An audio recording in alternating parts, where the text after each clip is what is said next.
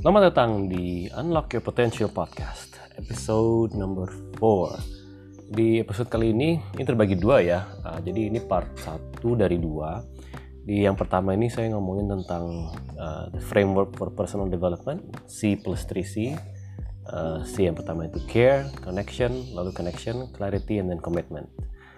Uh, di yang pertama ini saya ngomongin tentang teori dasarnya dulu ya dari kerangka kerja ini tuh sebenarnya seperti apa. Lalu nanti di part uh, yang kedua itu saya uh, masuk ke simulasi, jadi ngasih tahu gimana cara ngejalaninnya dari mulai discovery session sampai checkpoint seperti apa. Dan ada juga Q&A juga nanti di part yang kedua. Oke, uh, semoga bermanfaat. Kalau ada pertanyaan silahkan. Ada filenya juga yang bisa di-download. Jadi uh, go to my Instagram profile. Di situ bisa lihat di uh, David tadi ada linknya. Nanti bisa download file presentasinya di situ. Oke. Okay? Enjoy the podcast.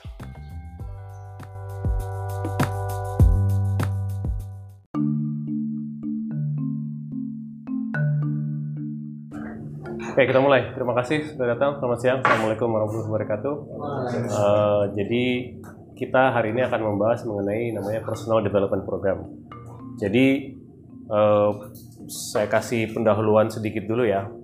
Jadi kemarin itu saya waktu di Soka udah sempat menyampaikan tentang yang namanya uh, segitiga untuk pengembangan diri. Jadi unlocking your potential, mengunlock potensi kita. Jadi segitiga itu ada satu, satu sisi pertama adalah modal diri, ya, internal capital. Dua itu uh, support system, ada orang-orang yang mendukung. Sama ketiga itu adalah uh, kesempatan atau opportunity lah, kesempatan. Ya, ini udah ada di, udah sempat direkam juga ada di episode yang sebelumnya. Nah, hari ini kita akan ngomongin di nomor satu nih, soal modal diri dulu nih. Ya, tapi nanti semua apa akan akan bersinggungan juga dengan nomor dua, support system sama kesempatan. Ya, jadi saya bikin kita ada yang namanya si framework kerangka kerja untuk personal development ini, namanya C C plus 3C, C plus 3C. Jadi nomor satu itu C yang 3C dari 3C yang pertama dulu adalah connection, berikutnya clarity connection itu kita nyambung dulu ada hubungan dulu jalin hubungan dulu terus clarity itu kita mencari kejelasan sama komitmen ya baru kita sama-sama komit untuk berkembang sama aja kayak kalau kita uh, menjalin hubungan dengan mantan pacar yang sekarang jadi istri kan nggak mungkin kan kita langsung minta komitmen. Pasti kita connect dulu.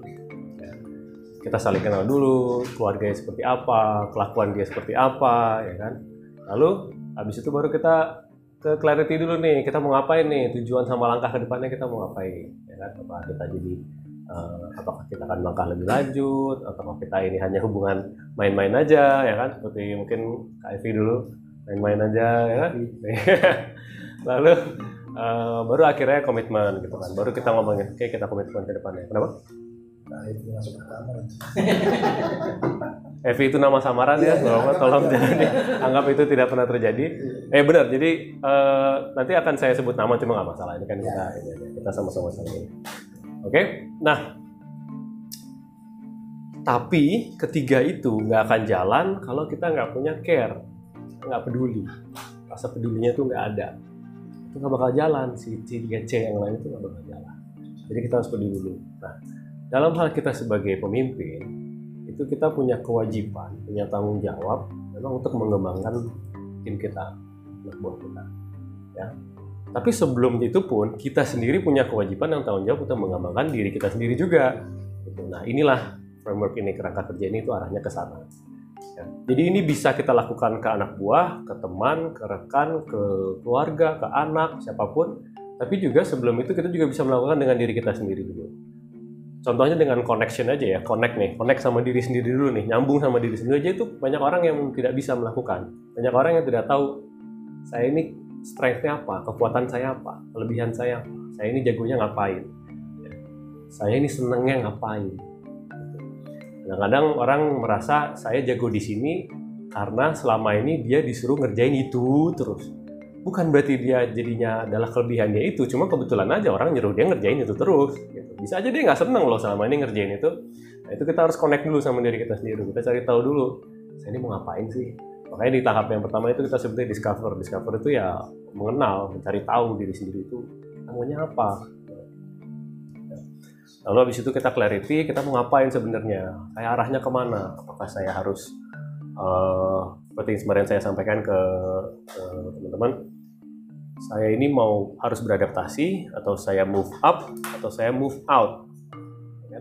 saya harus berubahkah atau saya harus nambah tanggung jawabkah atau saya harus move out harus keluar dari tim ini? Saya udah nggak bisa berkembang di sini. Ya sudah tinggal minta keluar bilang sama bos oh saya udah coba ini macam-macam saya nggak cocok kayak di sini menurut saya saya memang tidak bukan orang yang tepat untuk pekerjaannya bisa aja seperti itu Ya. Lalu komitmen dengan diri sendiri, apa yang akan saya lakukan secara berkala selama dua minggu, satu minggu, dua minggu, satu bulan ke depan sih saya mau ngapain.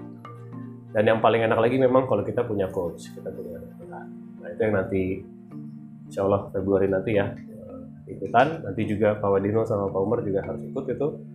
Uh, itu trainingnya nanti kita daftarin ya karena penting itu itu sepanjang saya training di Medco ini yang non teknikal ya itulah yang paling bagus itu tuh sampai saat ini. Menurut saya paling bermanfaat. Ya. Nah sekarang kita lihat secara timeline dan apa yang dilakukan. Jadi kita lihat yang paling kiri dulu ya yang connection dulu. Nah connection itu kita ngomongin soal masa lalu. Jadi mungkin kemarin agak um, merasakan kan kita ngobrol satu sekitar satu jam ya kemarin tuh ya masing-masing kan. Jadi kita saling mengenal lebih baik dulu. Saya cari tahu dulu ya orang backgroundnya apa? Dia senengnya apa? Selama ini ngerjain apa? Hambatannya apa? Selama ini. Lalu cari tahu dulu apa yang bikin apa yang membuat dia termotivasi apa yang membuat dia terdemotivasi juga apa yang membuat dia frustrasi itu juga kita cari tahu juga di situ. Lalu berikutnya dengan kita ngobrol itu lama-lama ketahuan aspirasi dia apa harapan dia ke depannya seperti apa. Tenang aja nanti saya kirim kok. nanti saya kirim. Kenapa dari kemarin belum saya kirim? Karena ini baru saya bikin 10 menit yang lalu gitu. Uh, apa namanya? Kita cari tahu dulu dia maunya ke mana. Makanya kemarin pertanyaan pertama saya ke Pak Umar kalimat pertama saya yang saya tanya itu benar-benar agak kaget juga pasti ditanya itu kan.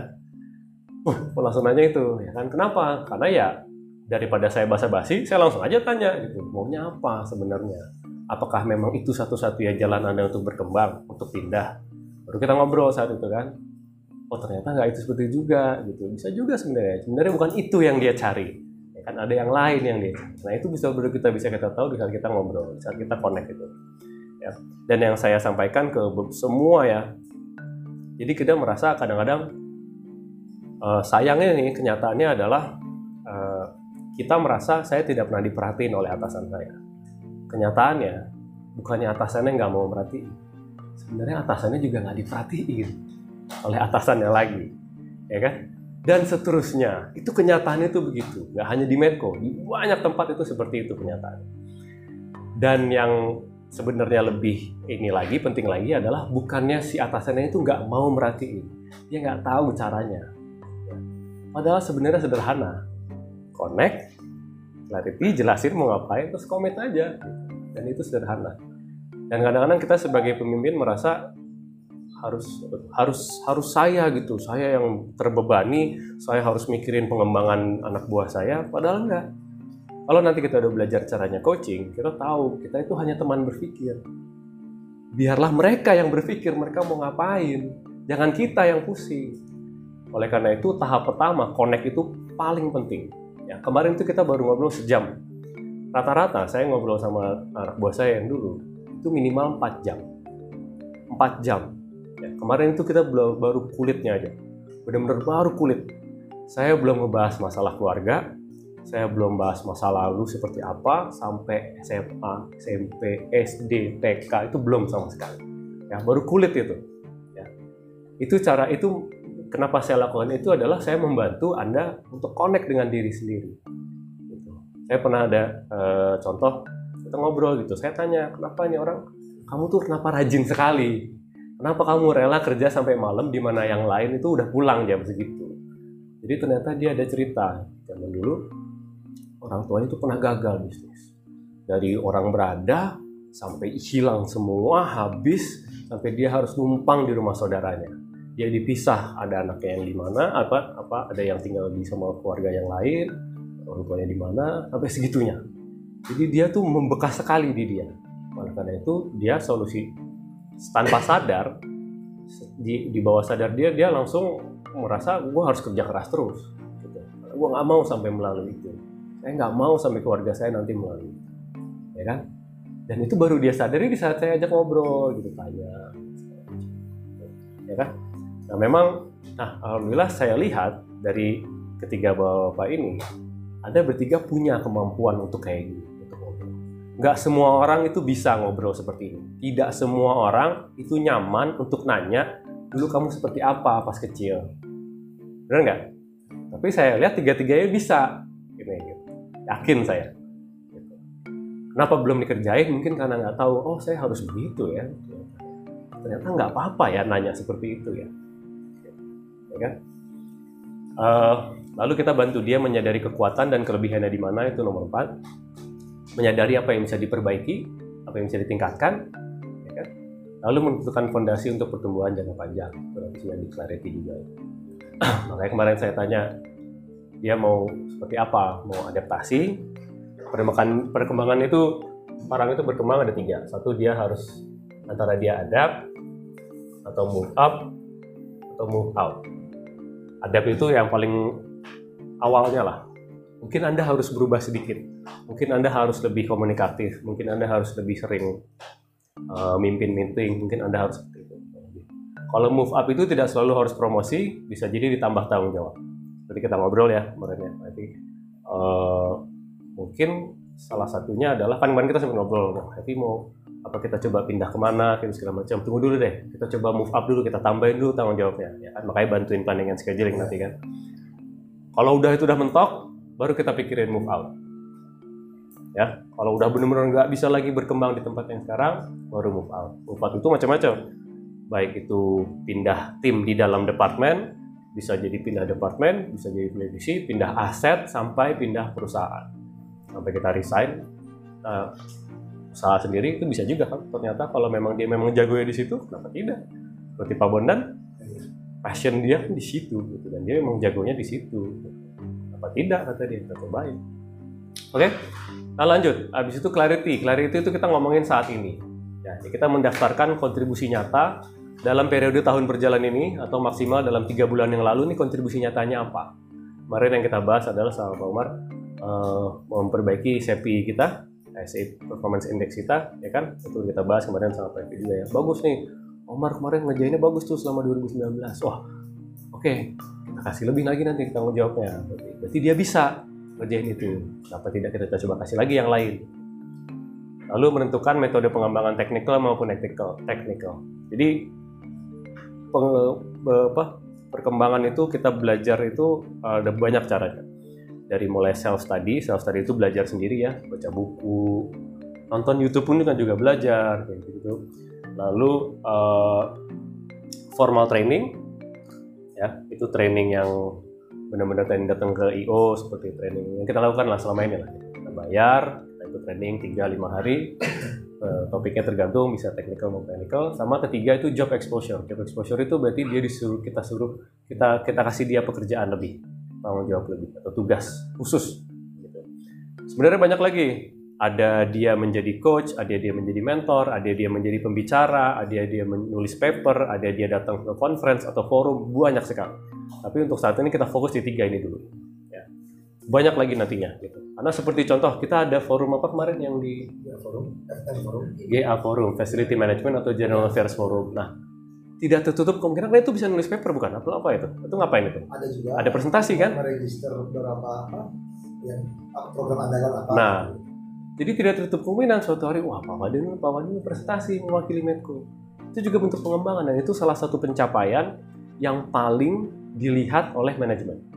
Kalau dia tahun itu dia nulis paper dan dia presentasi itu nilainya udah nambah banyak banget. Banyak banget nilainya Makanya engineer itu berlomba-lomba nulis paper. Karena dia tahu begitu gue nulis satu paper, gue dapat poinnya banyak banget langsung. Ya kan? Itu menjadi uh, uh, pembeda dia. Ya.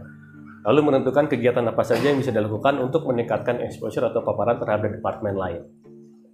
Jadi kalau kita hanya bagus di sini saja, nggak terlalu banyak eh, dampaknya juga. Jadi orang lain harus melihat pekerjaan kita. Seperti aku ceritain kemarin ke mereka. Aku ceritain ke mereka bagaimana proses penilaian kinerja kita tahunan itu. Jadi pertama si leadnya uh, leadnya mengusulkan kan nilainya berapa, lalu diadu dengan lead lain, dibawa ke OM operation manager. Operation manager ngadu sama operation manager lainnya. Dan seterusnya GM ngadu antar GM, VP ngadu antar VP, panjang itu jalannya, ya kan? Nah, sayangnya jadi gini misalnya, oke, okay, Pak Badinul kita kasih nilai berapa? Satu. Tapi di ujung sana ada yang nggak setuju. Ah, saya nggak setuju dia dapat satu. Saya nggak pernah lihat tuh siapa itu Pak Badinul. Yang mana itu orangnya? Dia ngapain kerjanya? Saya nggak tahu ya. Sayangnya begitu. Begitu ada yang ngomong kayak gitu, turun dari satu jadi dua. Dan seterusnya gitu, tung dung dung dung dung turun. Gitu ada juga ke, ke, ke apa eh, kejadian di mana dia naik. Dari tiga wah, ada yang bilang oh saya kemarin bagus tuh saya kebantu banget sama Wadino dia orangnya ini banget inisiatif banget. Gitu ya kan? Naik kemudian oh naik jadi dua naik jadi satu. Nah itu yang kita mau. Jadi nggak hanya kita bagus di sini tapi nanti kan kemarin kan aku bilang kalau bisa kita datang ke safety talk orang lain bukan safety meeting loh ya safety talk. Yang pagi itu menyampaikan bahwa bapak kami ada pesan dari GS mohon tidak makan di kamar. Karena itu jadi banyak kecoa kotor kuman segala macam. Itu mau kita jaga pak. Ya, dan itu mengurangi sampah plastik juga. Nah, jadi ingat kan apalagi kalau ada leadnya. Oh iya waktu itu Wadino datang untuk gitu itu yang kita mau ya. HSE juga seperti itu. Jadi uh, saat ini kan HSE kan biasanya safety talk di sana kan bagi ya kan? HSE juga harus keliling. Dan itulah cerita kebanyakan teman-teman yang dulunya outsource dan akhirnya diangkat menjadi pegawai itu biasanya kayak gitu. Karena dia aktif. Dan orang lain ngelihat dia aktif gitu. tahu sendirilah cerita. Tapi dulu kan juga outsource dan kontrak. Kelihatan sama yang lain kerjanya seperti apa. Dan harus kelihatan. Dari admin mulainya gitu. Nah itu adalah tiga ini. Jadi modal diri kita kuat kita punya orang yang mendorong dan kedua ini membuka kesempatan. Kesempatan itu kita hanya dapat di saat kita duduk di safety talk orang lain, kita duduk di meeting orang lain, terus kita ngomong, kita ngasih masukan, dan kita bantu pekerjaan. Itu. Oke, okay. ada pertanyaan sampai saat ini? Oke, okay, dulu ya.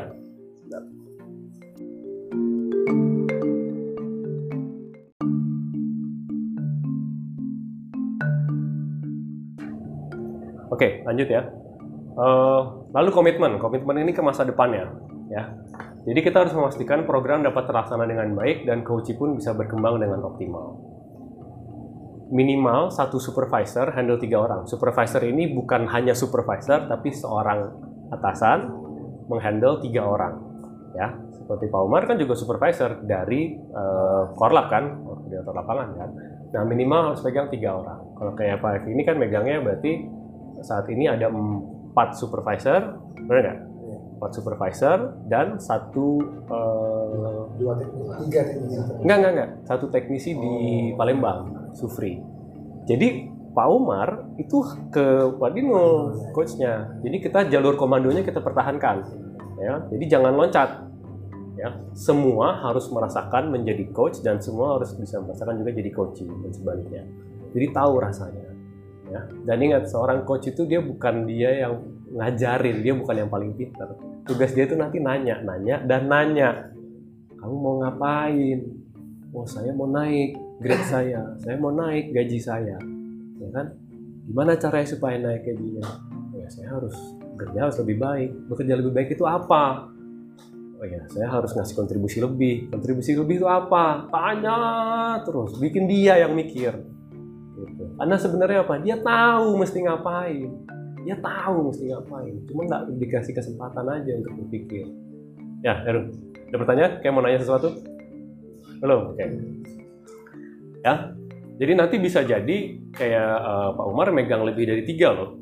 Bisa aja kan siapa? Uh, Rizal, mungkin Ri, Endah, Jamila, itu banyak. Ya kan? Nah, tapi nanti bagi-bagi.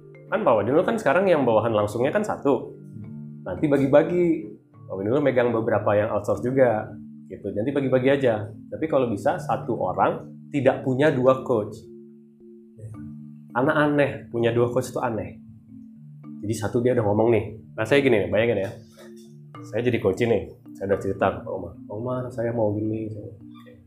Besoknya sama Pak Wajib dia harus ngulang lagi cerita dia. Saya begini gini gini gini. Capek kesel yang ada. Jadi coach itu cukup satu. Ya pegang satu nanti saya percayakan ke kalian kalian pilih masing-masing. Baru kita secara berkala kita lihat seperti apa dijalankan oke? Pertemuan dari ter- per- per- pertemuan terdiri yes silakan. Kalau satu satu coach? Saya kan udah juga dengan Norman Ya. Itu berarti kita bagi aja berarti silahkan dibagi. Karena karena karena ada dua. Nggak boleh dua nggak boleh dua. Jadi akhirnya pas saya off yang on Norman padahal itu Nah, makanya kalau bisa yang lebih sering ketemu, ya, kalaupun tidak sering ketemu, jadi nanti kan saya ada tabelnya nih di halaman berikut ini saya ada tabel nih hasil catatan coachingnya itu harus disesekan ke semua. Jadi yang lain tuh juga baca.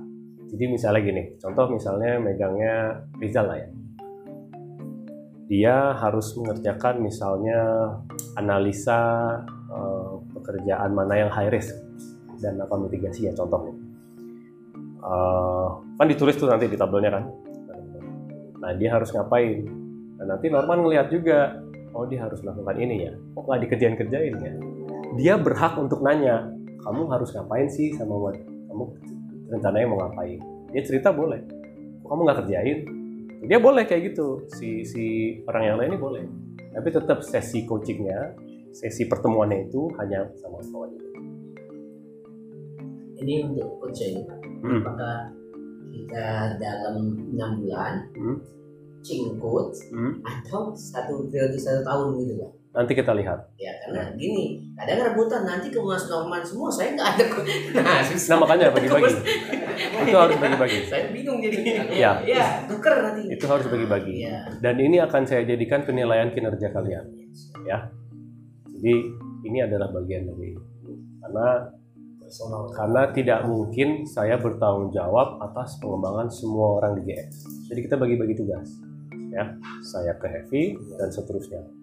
Gitu. Kalaupun misalnya eh, Mas Heavy bilang, tolong bagi-bagi Mas, Mas kita pegang juga siapa gitu, nggak masalah, nggak masalah. Gitu. Kalau memang ada yang dirasa butuh di handle oleh orang yang lebih tinggi jabatannya, nggak masalah. Ya. Eh, Oke, pertemuan terdiri dari dua tipe. Satu itu adalah discovery session, itu pertemuan awal dan itu sudah kita lakukan kemarin. Walaupun itu sebenarnya baru mini discovery session ya. Menurut saya itu masih mini. Ya. Walaupun saya yakin anda merasa jarang ditanyain kayak gitu, ya nggak? Bagi saya itu minimal itu 3, 3 jam, 3 jam itu minimal. Pernah paling lama itu saya dari setengah 8 sampai maghrib. Jadi berapa? 11 jam ya nggak kerja itu hari itu benar-benar cuma ngobrol aja tapi kerja sebenarnya itu kan Iya. bagian dari pekerjaan kan. Cuma itu 11 jam saya investasikan di awal karena setelah itunya dia jadi tahu banget dia mesti ngapain. Dan dia tidak menyerahkan perkembangan dia di atasannya. Kan dulu kan kita gitu ngerasa bos gua nggak merhatiin ini kan nggak gitu kan kita harus proaktif ya. Inilah makanya kita bikin biar semua tahu gitu caranya adalah seperti ini. Eh, uh, betul. Oke. Eh, lalu ada checkpoint, pertemuan lanjutan yang sifatnya berkala. Checkpoint itu yaitu ketemu, ngobrol lagi, ngobrol lagi. Boleh dua minggu sekali, boleh sebulan sekali. Maksimal itu kalau bisa jangan lebih dari dua bulan sekali, kelamaan. Jangan seminggu, seminggu juga kecepatan. Ya, semakin lama kita nggak ketemu, jadi contoh gini, misalnya ketemunya setiap sebulan sekali, misalnya setengah jam nih ngobrolnya. Kalau ketemunya tiga bulan sekali, berarti harus lebih dari setengah jam, harus sejam. Semakin lama nggak ketemu, semakin lama durasi checkpointnya. Semakin lama durasi checkpoint. Oke? Jadi di checkpoint itu akan dibahas apa yang ada di tabel itu nanti. Minimal pertemuan 8 kali per tahun. Ya, 8 kali per tahun. Berarti kira-kira memang satu setengah bulan. Di mana minimal lima kali berupa pertemuan tatap muka secara langsung. Ketemu langsung, ngobrol. Ya. Ini kenapa saya bikin saya gini kayak gini karena saya kepikiran Pak Hevi. Hevi agak susah, bukan agak susah. Kendalanya adalah lokasi Palembang, ya kan? Nah, jadi saya juga yang saya lakukan adalah kadang-kadang saya via telepon. Ya. Tapi si tabelnya itu kita kirim dulu ke mereka supaya mereka bisa baca, dia tahu apa yang lagi kita bahas. Eh, termasuk dikasih discovery session. Jadi 8 plus 7 sebenarnya. Gitu. Oke. Nah, ini kita jalanin aja dulu, ya kan? Ini saya bikin target seperti ini. Karena kalau saya bikin targetnya sedikit, 4 atau 5, nanti malah jadi tiga dikerjainnya. Jadi saya kasih 8 dulu nih. Gitu. Dan kalian nanti akan merasakan nih, akan merasakan sendiri betapa besar manfaatnya itu ketemu sebulan sekali. Kalau di kita yang on off, berarti itu setiap kali on, yang 16-12 ya. Yang 16-12 itu berarti sekali setiap kali on tuh ketemu. mungkin bisa kan Ya, terus Ya. bulan sekali bisa. Lewat telepon kan bisa, nggak masalah. Gitu. Yang penting si tabelnya itu jelas. bisa dapat kok Lalu pertanyaan self evaluation wajib ditanyakan di tiap checkpoint. Jadi self evaluation itu kemarin kita udah bahas. Self evaluation itu jadi gini, Mas Edi sama Heru. Kita itu kan setiap akhir tahun kan ada penilaian kinerja. Ya, dinilai nih 1 2 3 4 5. Satu itu kalau kita lihat di sini yang sini nih, yang bawah nih. Satu itu oh, excellent, luar biasa, Superman ya kan? Dua itu exceed expectation dia di atas rata-rata. Tiga itu hanya meet aja udah. Ya dia kerjanya itu ya kerjanya dikerjainnya itu juga gitu. Nggak ada lebihnya sama sekali. Empat itu need improvement butuh diperbaiki sama lima itu udah siap di antara di di, di likuidasi atau ini pokoknya. Nah di akhir tahun itu biasanya kita penilaian kinerja ya kan? Terus di bulan Maret kita dikasih amplopnya nih. Dan biasanya kita kaget ya kan? Antara kaget kecewa merasa ketidakadilan ya kan? Kenapa saya dapatnya segini? Gitu ya kan? Ini saya nggak hanya ngomongin di sini ya ini di, di mana-mana ya di mana-mana. Banyak sekali tim yang seperti ini. Kok saya nilainya segini? Masa saya ngasihnya lebih kerjanya? Terus juga pertanyaan berikutnya si bosnya terus bilang tuh abis di pembicaraan di akhir tahun itu di Maret itu kasih amplop kan. Terus ngobrolnya paling cuma 5 menit 10 menit. Ya ini lah begini. Ya kamu lebih baik lagi ya ke depannya. Oke tutup telepon habis itu baru mikir. Lebih baik tuh ngapain? Iya cak mano yang, yang baik itu seperti apa? Gitu saya nggak tahu nggak dijelasin. Gitu. Nah jadi nanti kita harus memperjelas nah si di self evaluation ini kita nanya jadi kita nanya ke si coachingnya menurut kamu nilai kamu berapa sampai per hari ini ya 3,2 deh oke kenapa 3,2 Iya, ada beberapa ujian yang saya selesaikan, tapi ada beberapa yang belum selesai. Oke, gimana caranya supaya bisa jadi tiga? Tiga kan makin bagus tuh ya, makin enggak. Oh, saya harus mengerjakan ini, itu, ini, itu, nambah ini, itu. Ya. Oke, kita ketemu lagi ya bulan depan, checkpointnya. Kamu di checkpoint berikutnya. Gimana? Sudah dikerjain belum? Oh, belum. Kendalanya apa? oh nggak sempet karena gitu oke gimana caranya supaya kamu sempat ngerjain itu oh iya kayaknya saya harus lebih mungkin saya bisa datang lebih pagi ya setengah tujuh gitu pulangnya agak sore dikit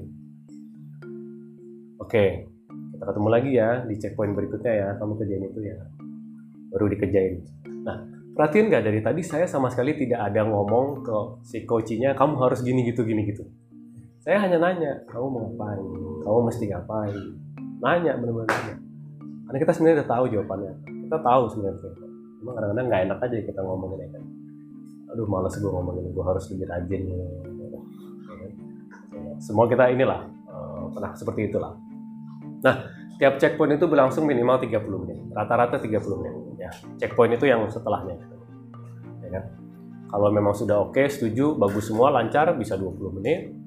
Kadang-kadang kalau dia banyak curhatnya bisa jadi 60 menit ya kan?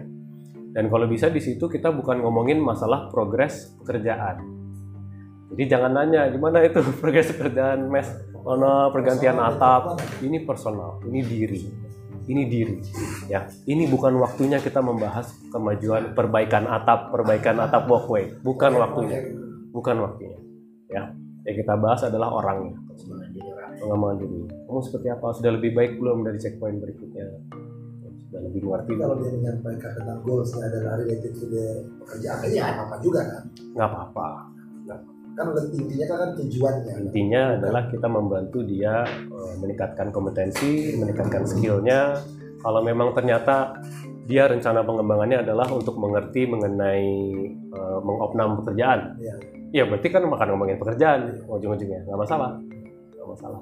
Tapi yang ditanya bukan kerjaan itu kayak gimana menurut kamu? Iya, Bukan gitu. ininya. Gimana proses kamu kemarin mengopnam? Oh kemarin saya nggak tahu sebelumnya, tapi sekarang saya tahu. Saya harus lihat dulu ininya, dudukannya. Saya lihat ini, lihat itu, gitu kan. Jadi kita bisa ngelihat, oh ini orang makin pinter. Intinya itu, ini orang makin pinter.